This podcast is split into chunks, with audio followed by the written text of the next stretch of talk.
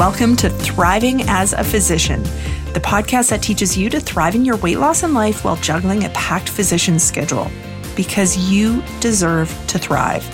Each week, I share sustainable, enjoyable tools that work in your busy life so that you can reach all of your goals faster with more confidence. Everything in this podcast is backed by my experience as an obesity medicine physician, years of coaching physicians on weight loss and eating, and my own personal weight loss journey. Let's get thriving. This podcast contains general educational information on weight loss for physicians. I am not providing medical advice, and listening to this podcast does not create a physician-patient relationship. This podcast does not replace the need for consultation with a licensed professional, and no information should be relied upon unless you have obtained specific advice or treatment from myself or another physician. Please review the terms and conditions located at w w w dot weight solutions for physicians dot c a before continuing. I'm super excited to bring you this episode. This is the first interview in a very long time that I've been able to do on the podcast. Life has not really given me a lot of opportunity to schedule interviews and sit down with people, so I haven't been able to do them. I've missed them. I love having people on the podcast. I love sitting and talking to other physicians and to hear their viewpoints on different topics. And today we have a really good one. Doctor Krystal Sodaitis is coming to talk to us. She's a pediatrician and has an interest in helping physicians with neurodiversity. And today we're going to talk about the intersection Section between A D H D and other forms of neurodiversity and eating and binge eating disorder, because there are connections. And if you are a physician who either has a diagnosis or kind of wonders if you have traits, this will be a really helpful interview. But also, even if you don't have a diagnosis or think that you have traits, I think this is a helpful interview for all physicians who might encounter patients who have A D H D, because Krystal gives a really interesting viewpoint on neurodiversity. I picked up some really good tips just from talking to her about how to pick things up when you're hearing patients describe their experiences. So regardless, whether you have a diagnosis or not, this is a great episode. I hope you enjoy the interview. Let's get right to it.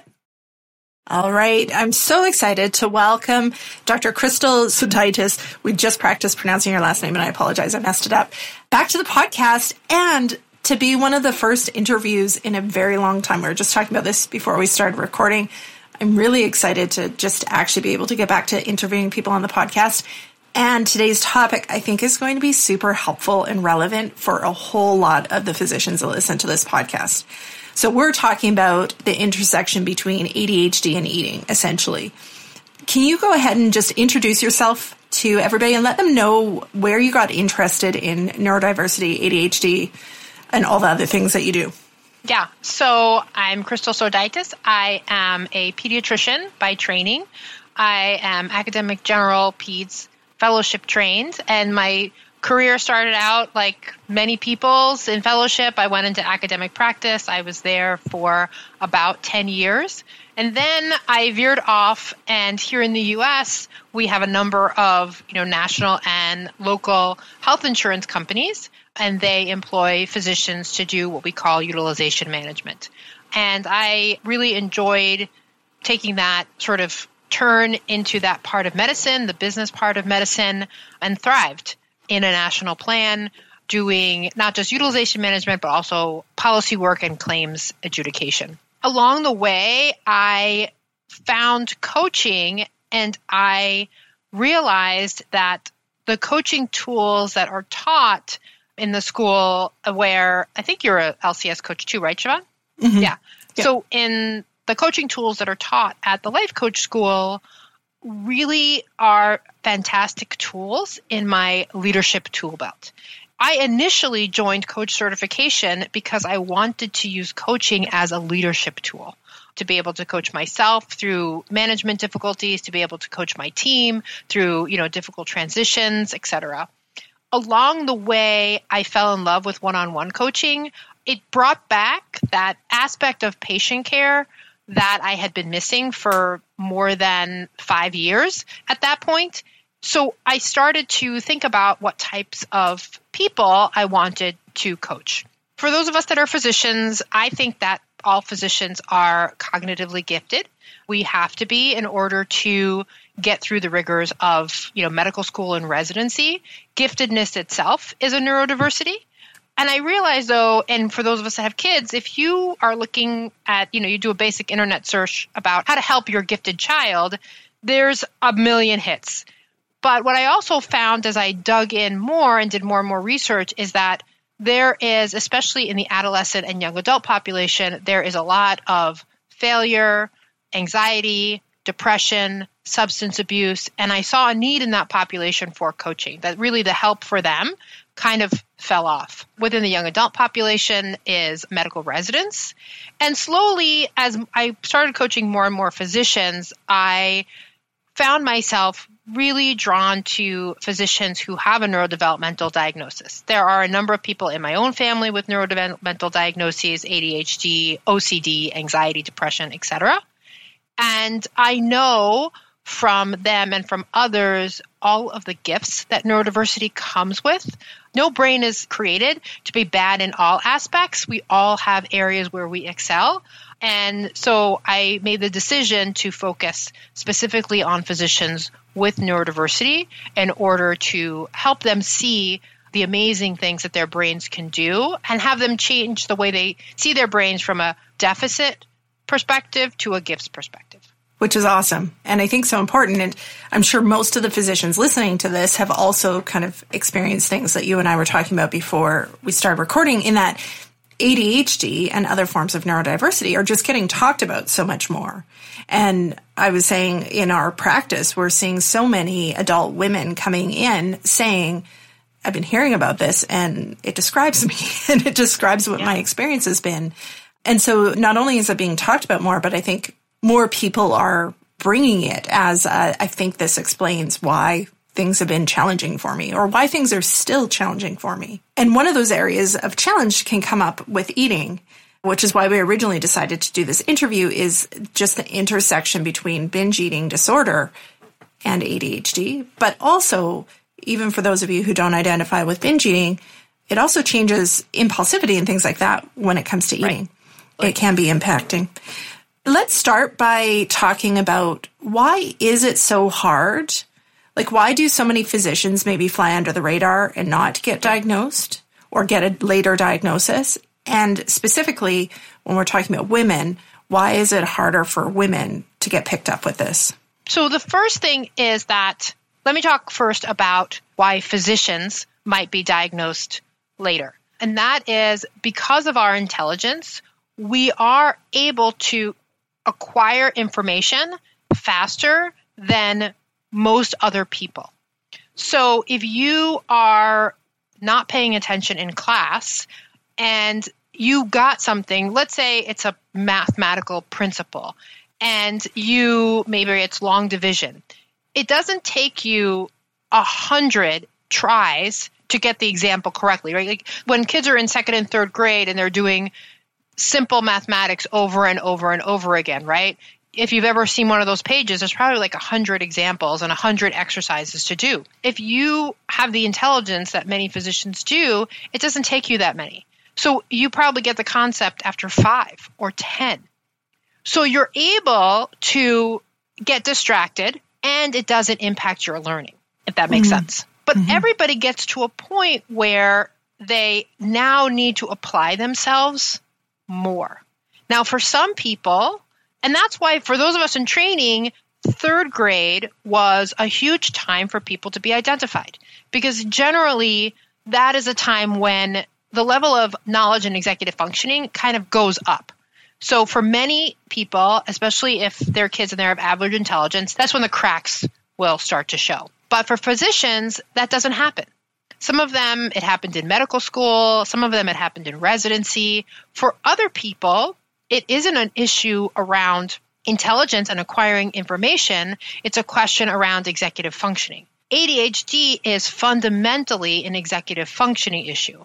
Part of executive functioning is working memory, which is why it's hard to retain some information for some people, but it's also task initiation.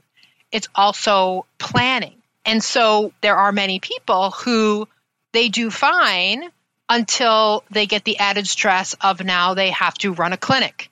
So it's not just seeing patients, which they sort of managed to do, and their coping strategies and their scaffolding to manage their life did fine, but now you added that additional stress or need to acquire skill of managing an office, and everything falls apart. For other people, it's having a child. Now you not have to manage getting yourself. It's hard enough for many people with A D H D to get themselves out the door on time. Now they have to manage getting a child ready and themselves to go out the door. So that's why, in summary, the reason why many physicians are diagnosed late is because their intelligence is able to get them further than the majority of other people. Now, when it comes to women, there are many theories about why women are being diagnosed later than boys. When I was in training, it was because phenotypically they were more of the daydreamers and they didn't act out, and boys tended to be more hyperactive than, you know, girls. And there may be some truth to that, but really what's coming out is that women and girls are much more attuned to society and to the societal norms around them. And so they're aware of what the expectations are of their behavior, and they mask their symptoms much better than boys do. There's also some messaging that happens when girls are little about they're told more often to sit still and to be a good girl. And just boys are not given a coloring page to sit down and color. They're given a car, and if they're zoom zooming a car on and off the table or like flinging it off the table, that's socially acceptable for a boy, and it's generally not for a girl. And girls get that messaging and internalize it, and that is why they may hide those symptoms up until the point where, like I said, one of these other things happened and they're not able to hide their symptoms. There are some other socially acceptable, I'm in quotations, and unacceptable behaviors. For example, it's okay if a man leaves his clothes in the basket. Like he might clean his clothes and then just leave it in the basket and dress himself from the basket. And that's socially acceptable for a man. But for a woman, she's expected to clean the clothes, fold the laundry, and put it away, which for many of my clients with A D H D, laundry is a major hurdle. I'm thinking about... thinking about all of my clothes in laundry bins. There was a time, guilty uh, story here, but there was a time in university where my husband and I had a couch in our bedroom. And if the clothes were on the couch, they were clean. If they're on the floor, they were dirty. That was our only yeah. system.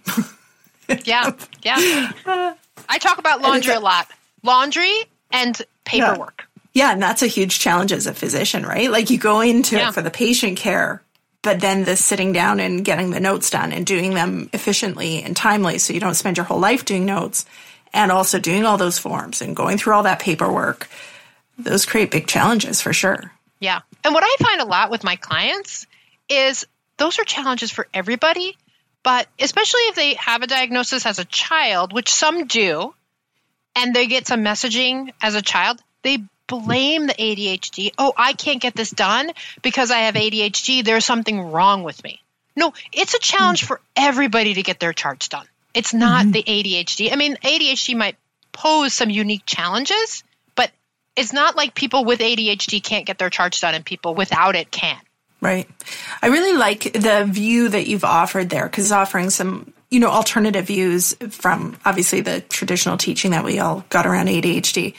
And I can see that of like as physicians, just higher intellect, you don't actually have to focus as long. So like if you can only focus for X length of time, but you can absorb the majority of the topic in that time frame, you're good and you're going to succeed.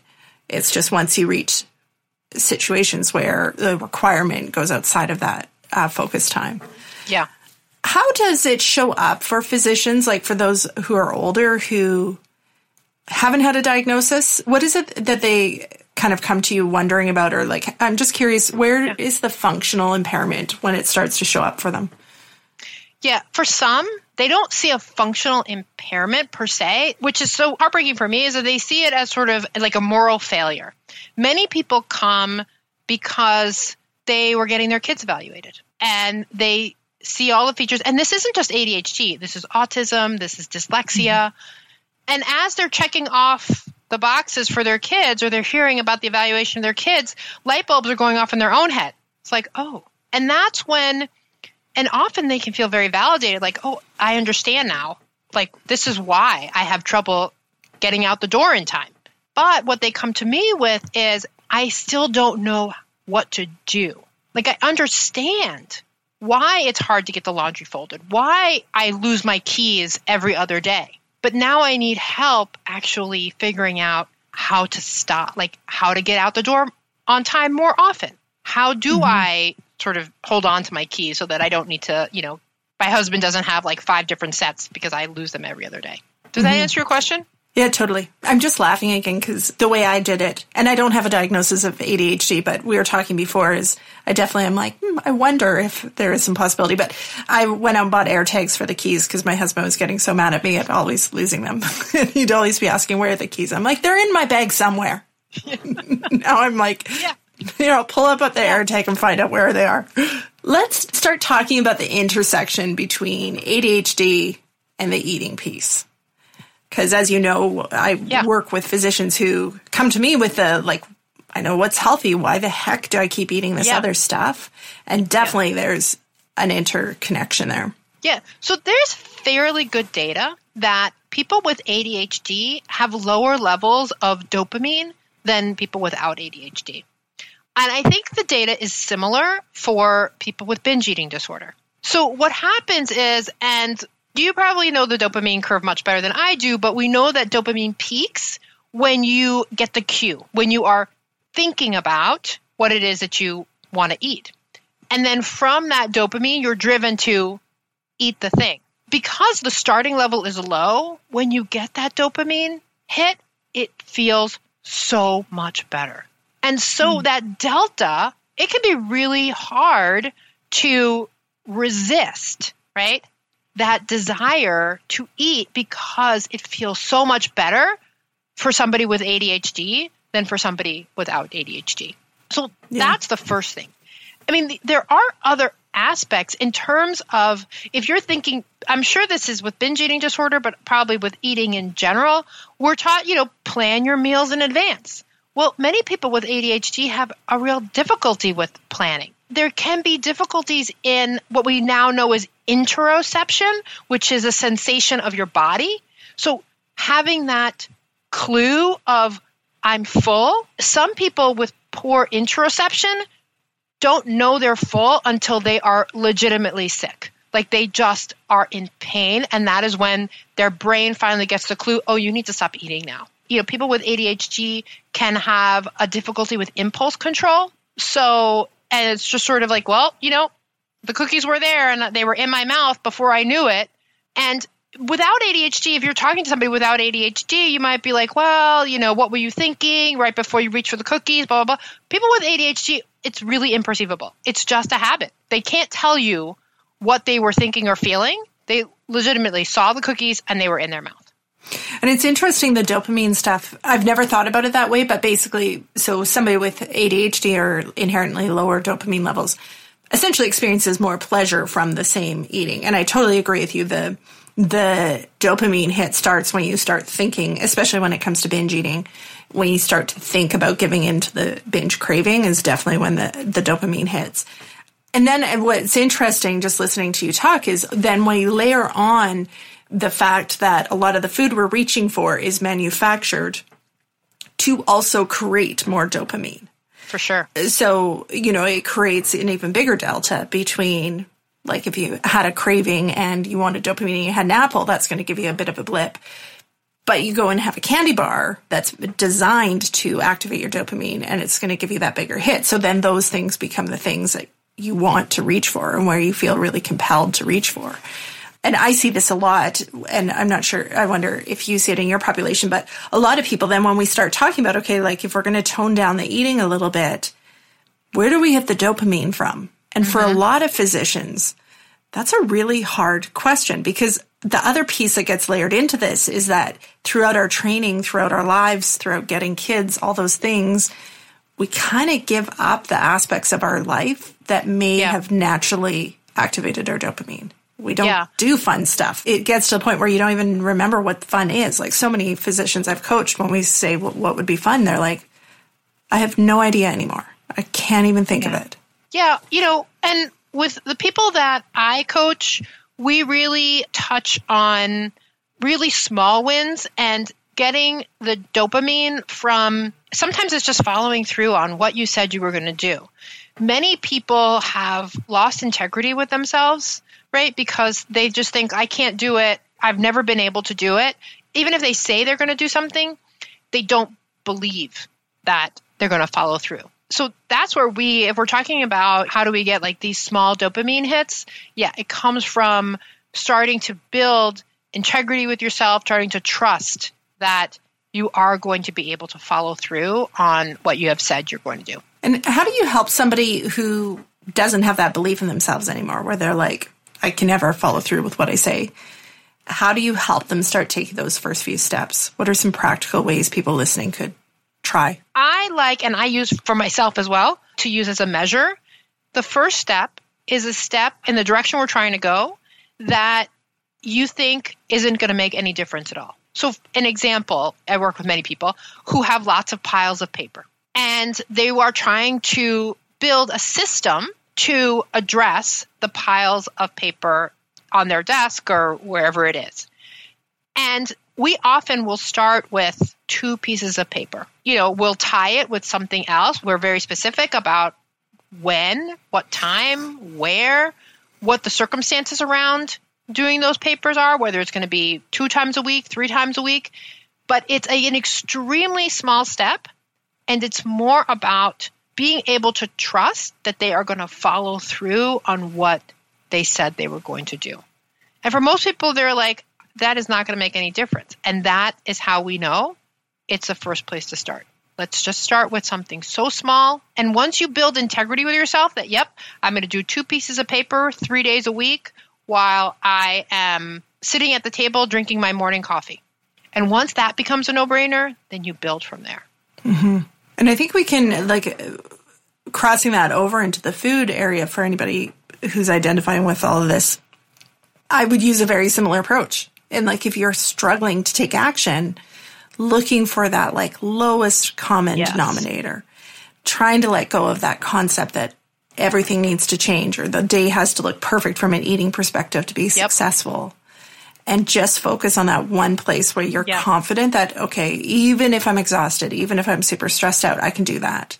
Yeah. And for somebody, let's say, that was working on eating, I might say, okay, let's just start with, instead of eating out of the bag, the carton, the whatever, you're just going to put it in a bowl. You're going to put it in a plate.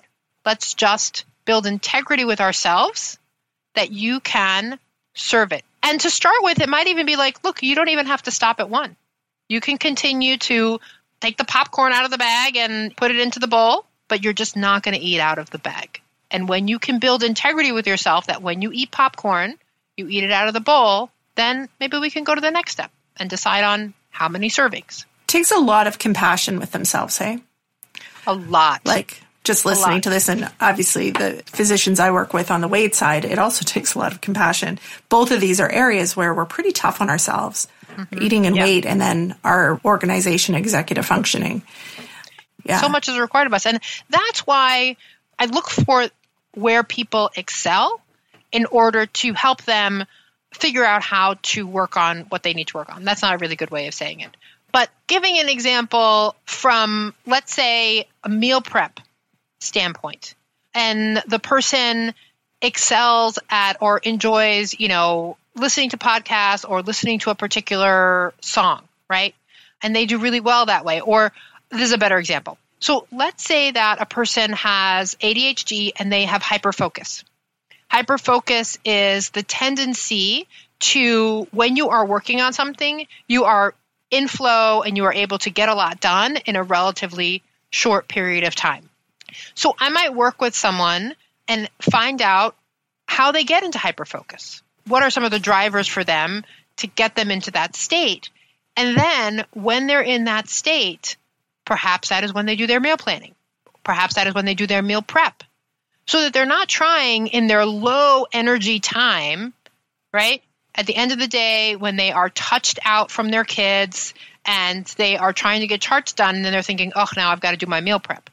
No, I think neurodiverse people in general, but especially people with A D H D, their brains are activated at different parts of the day than people without A D H D. Some people are like wide awake from like ten to two. I worked with someone. She did her best work from ten to two. And so maybe that's when you meal prep. If that's not disturbing for your family and everybody can sleep, why not? That is when she did a lot of her documentation. Her brain was awake, she was hyper-focused, and she was able to really be very, very efficient. Instead of lying in bed trying to sleep with her mind ruminating, saying, why can't you sleep? Why can't you sleep? Why can't you sleep? I love this because I talk a lot about the concept in Weight of we have to meet ourselves where we're at. We have to stop trying to like push ourselves into some ideal of how it should look and instead go, these are the realities of my life. This is what my life looks like on busy days and create solutions around it. And that's essentially what you're saying too with this is like meet yourself where you're at. If your strength is at weird times of the day, that's okay. That's just you. Like yeah. It's so interesting just as we talk, just hearing all the like little subtle places where you could beat yourself up for not fitting into the quote unquote mold. Exactly. Of, including like I should be in bed at ten because that's would be healthy and that's what I'm supposed to do as a physician, and yet right. I can't. Let's talk more about the gifts that can come with neurodiversity and A D H D yeah. and how people might be able to leverage some of those gifts because yeah. we've talked a bit about the limitations, but obviously it's not just a one-sided condition. Yeah, and I just want to preface this by saying like, these are generalities. This doesn't mean that every person with A D H D is incredibly creative or entrepreneurial. But there are some studies that show that people with A D H D do tend to be more entrepreneurial, that have to more creative minds. And the theory is that they see all aspects. They're not very narrow in their thinking. They constantly have ideas coming from all different directions. And then they bring those ideas together. And what resonates, they are able to move forward with it and come up with some incredible ideas. There was a study done in the U S that showed that thirty-five percent of U S entrepreneurs have dyslexia. Oh, interesting. What it is about the dyslexic brain that creates that entrepreneurial gift, there are a lot of theories. I think either three or four of the sharks on Shark Tank have dyslexia. For sure, Barbara Corcoran, and for sure, Mark Cuban. And I think, I can't remember what his name is. So some people think it's because they need to find other ways to problem solve, right? Or they need to be able to take whatever information they have, right? They can't read every single word. So they take whatever they can infer and they have to accurately be able to come up with the answer. And so that sort of like early brain training somehow perhaps helps them to problem solve in a business setting. There's no answer. These are all theories. We know the stereotype that, you know, people with autism are good at math. That is a stereotype, but they do like processes, right? They do like systems. So all of the neurodiversities, like I said, no brain is designed to be all good at every, be good at everything or bad at everything. There's a term called the spiky profile, which if you think of it as sort of like, it's sort of like an uneven star. So a star that doesn't have like its spikes all exactly the same, but there are some areas where you do super well and there are some areas where you are below the curve. And that's probably a normal brain. Probably all brains are like that. But when you have one area like intelligence or visual spatial design, if you have one area that's really way out and like the far superior, you can be sure that there's going to be another part of the brain that's very, you know, below baseline. That's far below baseline. It's, it's interesting. Just uh, brains are fascinating. Right? Yeah. So much that we're still learning about them. If anybody's listening and they're like, oh, this is helpful and they're identifying with it, what would you suggest their next steps would be? Or how would you suggest that they kind of proceed to yeah. do the things we've been talking about, meeting themselves where they're at? And right. Well, I do have an ebook top five tips if you recently identified as neurodiverse. And I think I sent that to you. If I didn't, I can send you a link to that, which is really five or six tips to start with and ways to address your way of thinking to, like you said, meet yourself where you're at, get rid of your old stories, right? You're not what people say, like a hot mess, right? And start to look for the areas that you excel and see how you can use those areas to support where you struggle. I am a firm believer in working on our gifts and supporting our challenges. So if you are not someone that, like for me, I am not a good organizer.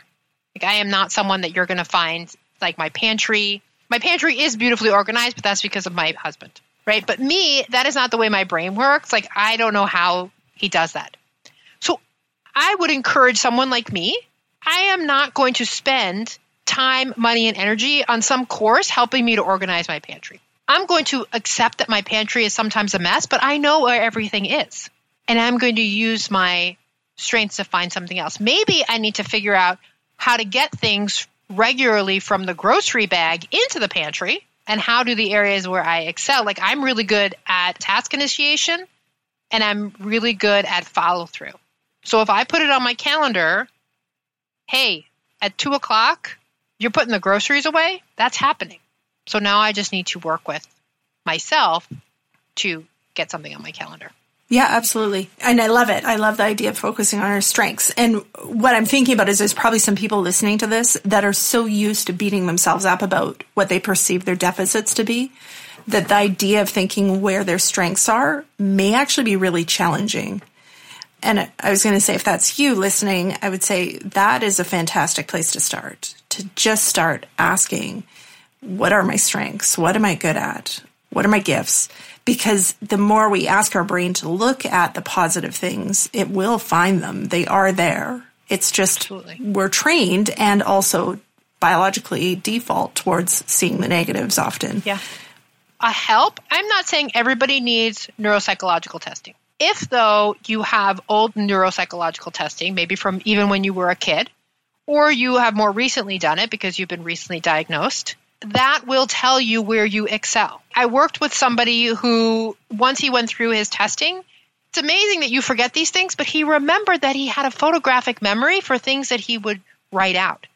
His reading and his reading comprehension was terrible. If he heard something, he remembered it, and if he drew it, it was hard-coded. He was studying for boards. So we worked on a way to translate and to be able to get that written word into whether it was something auditory that he read himself, or he would just write it out as he was studying, and it was completely hard-coded. If you have an evaluation of any kind, look for that and see where your strengths are. Mm-hmm. There are online strengths assessments, too, just for people who don't have access to neuropsychological testing or want. I can't think of the brands of them. There's a few of them out there. And they may not go into like the real subtleties in learning, but they will kind of probably point you in the direction of where your strengths are. Yeah. Where can people find you if they want to hear more? So my website is neurodiverse docs dot com, and you can go there, sign up for my email list, my blog. I don't blog enough. I don't send you tons of emails. I usually blog about once a month. I actually am on LinkedIn quite a lot. That's my the place. That's the social media where I hang out. I've got a LinkedIn audio that I do every Saturday morning at eight thirty. And so if you follow me and you connect with me, there'll usually be a little pop-up when I come in doing a LinkedIn audio, and we talk about all kinds of things, neurodiversity. And uh, yeah, email me. I'll give you my email address for the show notes. And that's me. Thank you so much for coming on. I found this conversation really interesting. I think it'll be helpful for a lot of people. Great. Thanks for having me. I'm so happy to have Krystal with me, and I really enjoyed that interview. I found it really fascinating. I think I have some thinking to do of my own. I'm like, hmm, I identify with a lot of what you're saying. But I think that's true of a lot of us physicians, right? Anyways, thank you so much for listening. If you love this podcast, please stop by wherever you're listening to it and leave a review. It really does help the podcast get found. And also, especially for a topic like this that is so out in the news these days, if you could share it with other physicians. I think there's a lot of physicians out there that may feel alone in their neurodiversity, may not realize how common it is, and just sharing it and being able to talk about it like so many other topics is really, really important. So please share it. I'll put all the links for Krystal's contact information in the show notes so you can access it there. Have a fantastic day, guys. Bye-bye.